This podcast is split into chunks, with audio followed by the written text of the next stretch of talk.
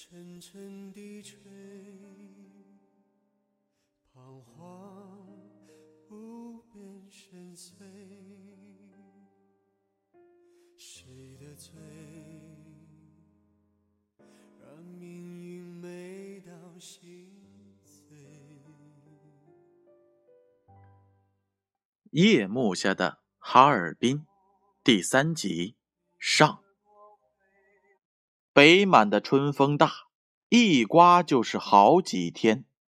清晨，风刮得檐头上的小鸟叽叽喳喳的叫个不停。它们叫着、跳着，迎着大风去外面觅食。从睡梦中醒来的人们和往常一样，又在盘算着这一天要干些什么。可是，哈尔滨火车站前和往日不大一样了。通往南岗、马家沟道外的几条马路完全戒严，只有紧贴车站往季虹桥去的一条通道可以行人。前一段时间，连这条通道也被卡死，站里站外憋的是人山人海。有的旅客拿着长途火车票，眼看着火车开跑了，票白费了。急的是直跺脚，有的妇女急的是嚎啕大哭。敌人一看这样不行啊，于是就下令开放了一条通道。人多道窄，季虹桥上挤的是你喊我叫，前推后拥。挨近桥边铁栏杆的地方，站满了全副武装的日本大兵。他们端着上了刺刀的步枪，狠狠地监视着每一个人，任何车辆都不准通行了。这一来可苦了那些背皮包、提货物上下火车的人，他们流着热汗，喘着粗气，一步一步往前挪着。有一位年过半百的老知识分子，穿着长衫，戴着礼帽。刚想去擦汗，一阵大风吹来，帽子给刮跑了。这顶礼帽啊，翻滚着，蹦跳着，向铁栏杆前飞去。老知识分子冲出了人流，刚要去赶礼帽，忽然听到一声断喝：“别干了，死了死了的！”一把明亮的刺刀对着他探了过来，吓得他一闪身。跌坐在地上，眼看那条礼帽随风翻跳着，飞到几十米高的桥下去了。王一民绕过道里，随着人流走过季虹桥，桥下往西南，一直到车站主楼，一字排开站着的还是日本大兵。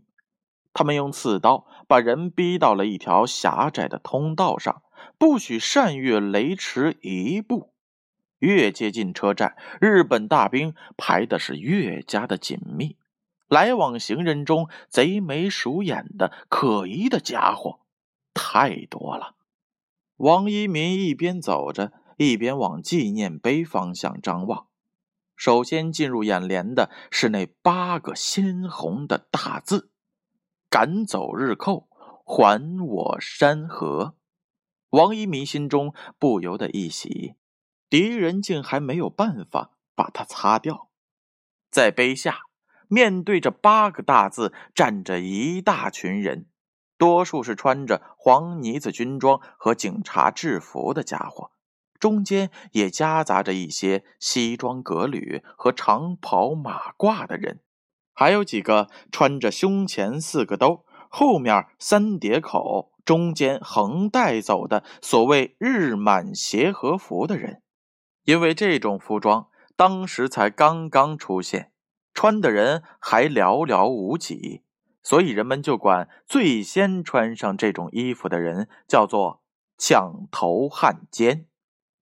距离这一群人不远的地方，还停着一排小汽车，旁边站着挎匣枪的随从。碑下这群人对着八个大字，扬着头，挥着手，指着，叫着。两辆救火的消防车，鸣着凄厉的笛声开来。顶盔贯甲的消防队员拽下水龙头，对着这八个鲜红的大字猛冲起来。两条水龙同时冲向一个目标，激起的水花随着大风四处的飘散着。站在碑下那一群穿西装长袍的家伙忙往后退，有的还要往小汽车里钻。可当他们发现，站在最前面的穿黄呢子军装的人，像插在地上的木头橛子似的，一动不动。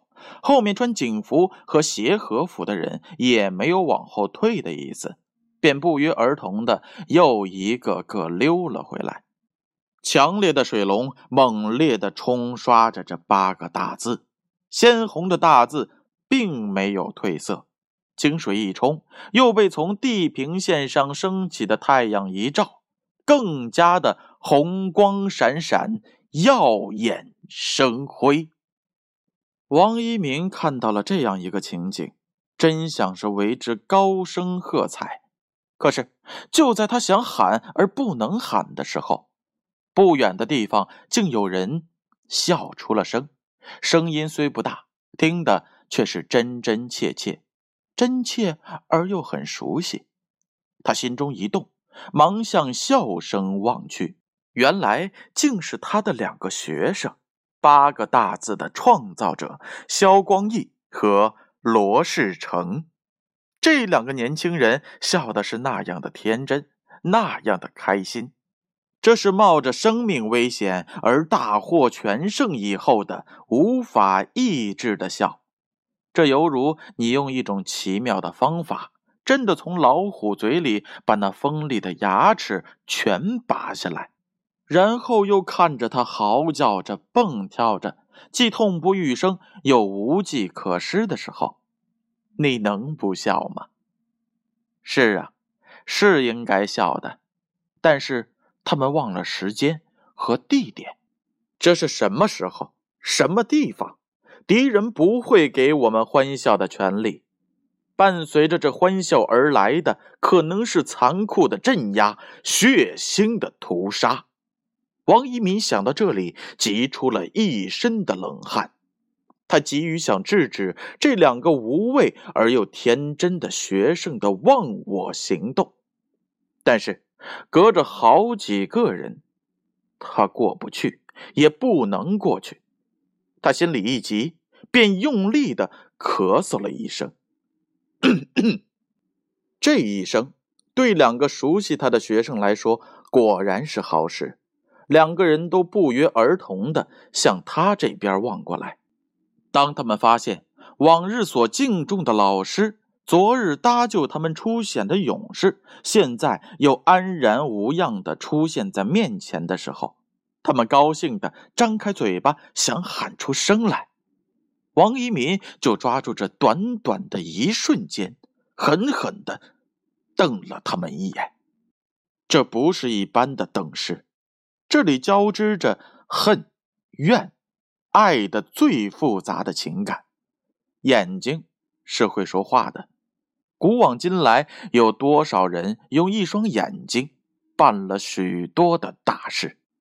无怪有人在捉住敌人时要蒙上他的眼睛，这不光是防止他看，也防止他说，用眼睛说话。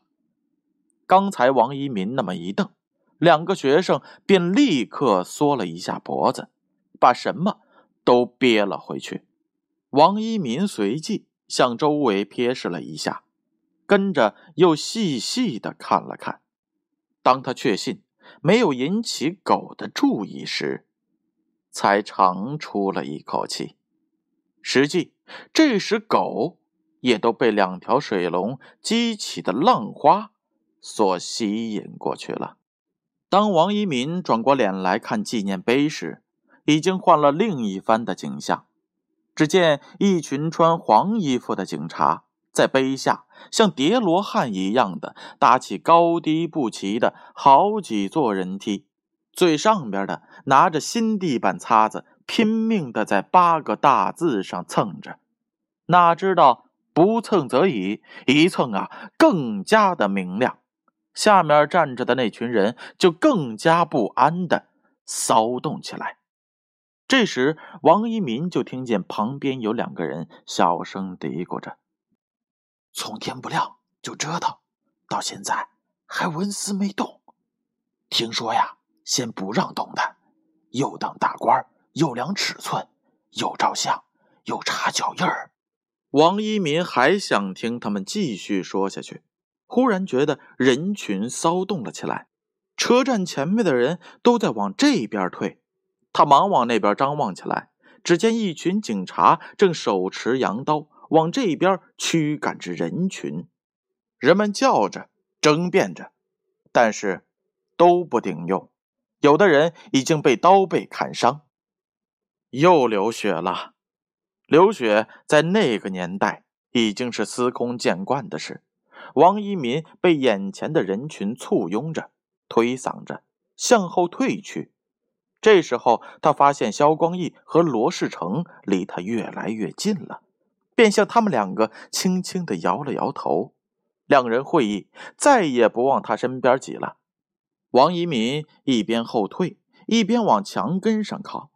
当他靠稳了以后，再也不动了。他估计车站前戒严的警戒线不会扩展到这里，而这里地势高，不仅可以看见纪念碑。还可以看见车站主楼前的情景。肖光义和罗世成见王一鸣靠在墙根上不动了，便也学着老师的样子靠上了墙根三个人的目光汇聚在纪念碑上。这时，那群站在纪念碑前的人已经走进了车站主楼。纪念碑上的叠罗汉不见了，又更换了一台场景。这回是由警察和日本宪兵几十个人联合演出的。只见他们合力扯着一块水龙布的毡布，企图裹住纪念碑，遮住那几个字。可是布大风急，水龙布被风吹的是一会儿鼓起来，一会儿又瘪下去，一会儿向左，一会儿向右。几十个人挣扎着，喊叫着，但是怎么？也拖不上去。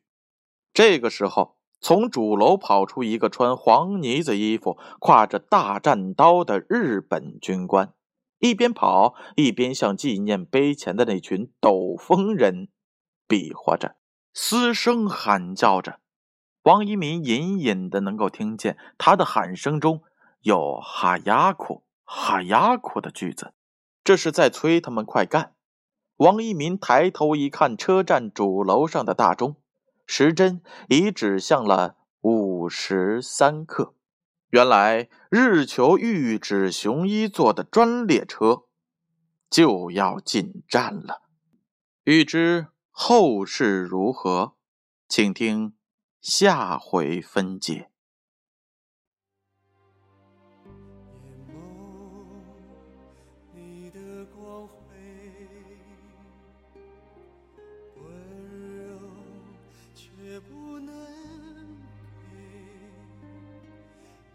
伤我，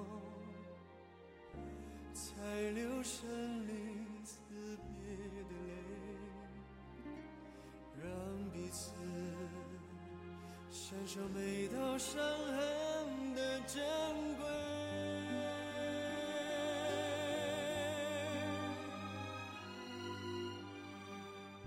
夜色还在呼啸，只能。